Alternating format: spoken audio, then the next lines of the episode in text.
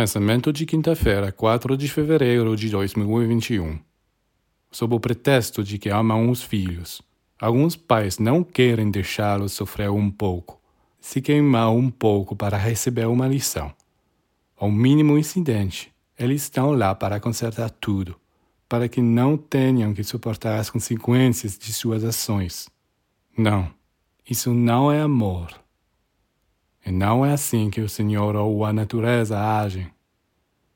Amar seus filhos não deve significar poupá-los imediatamente de todas as dificuldades. Quando os filhos estão em uma situação ruim, você tem que deixá-los se defenderem sozinhos e trabalharem por um tempo.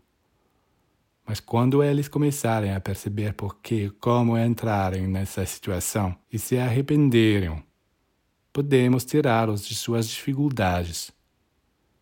Como eles terão sofrido um pouco, tomarão boas resoluções e se tornarão mais prudentes, mais razoáveis. Os pais que não fazem isso não só não fazem bem aos seus filhos, mas os encorajam a seguir o caminho da fraqueza e da maldade.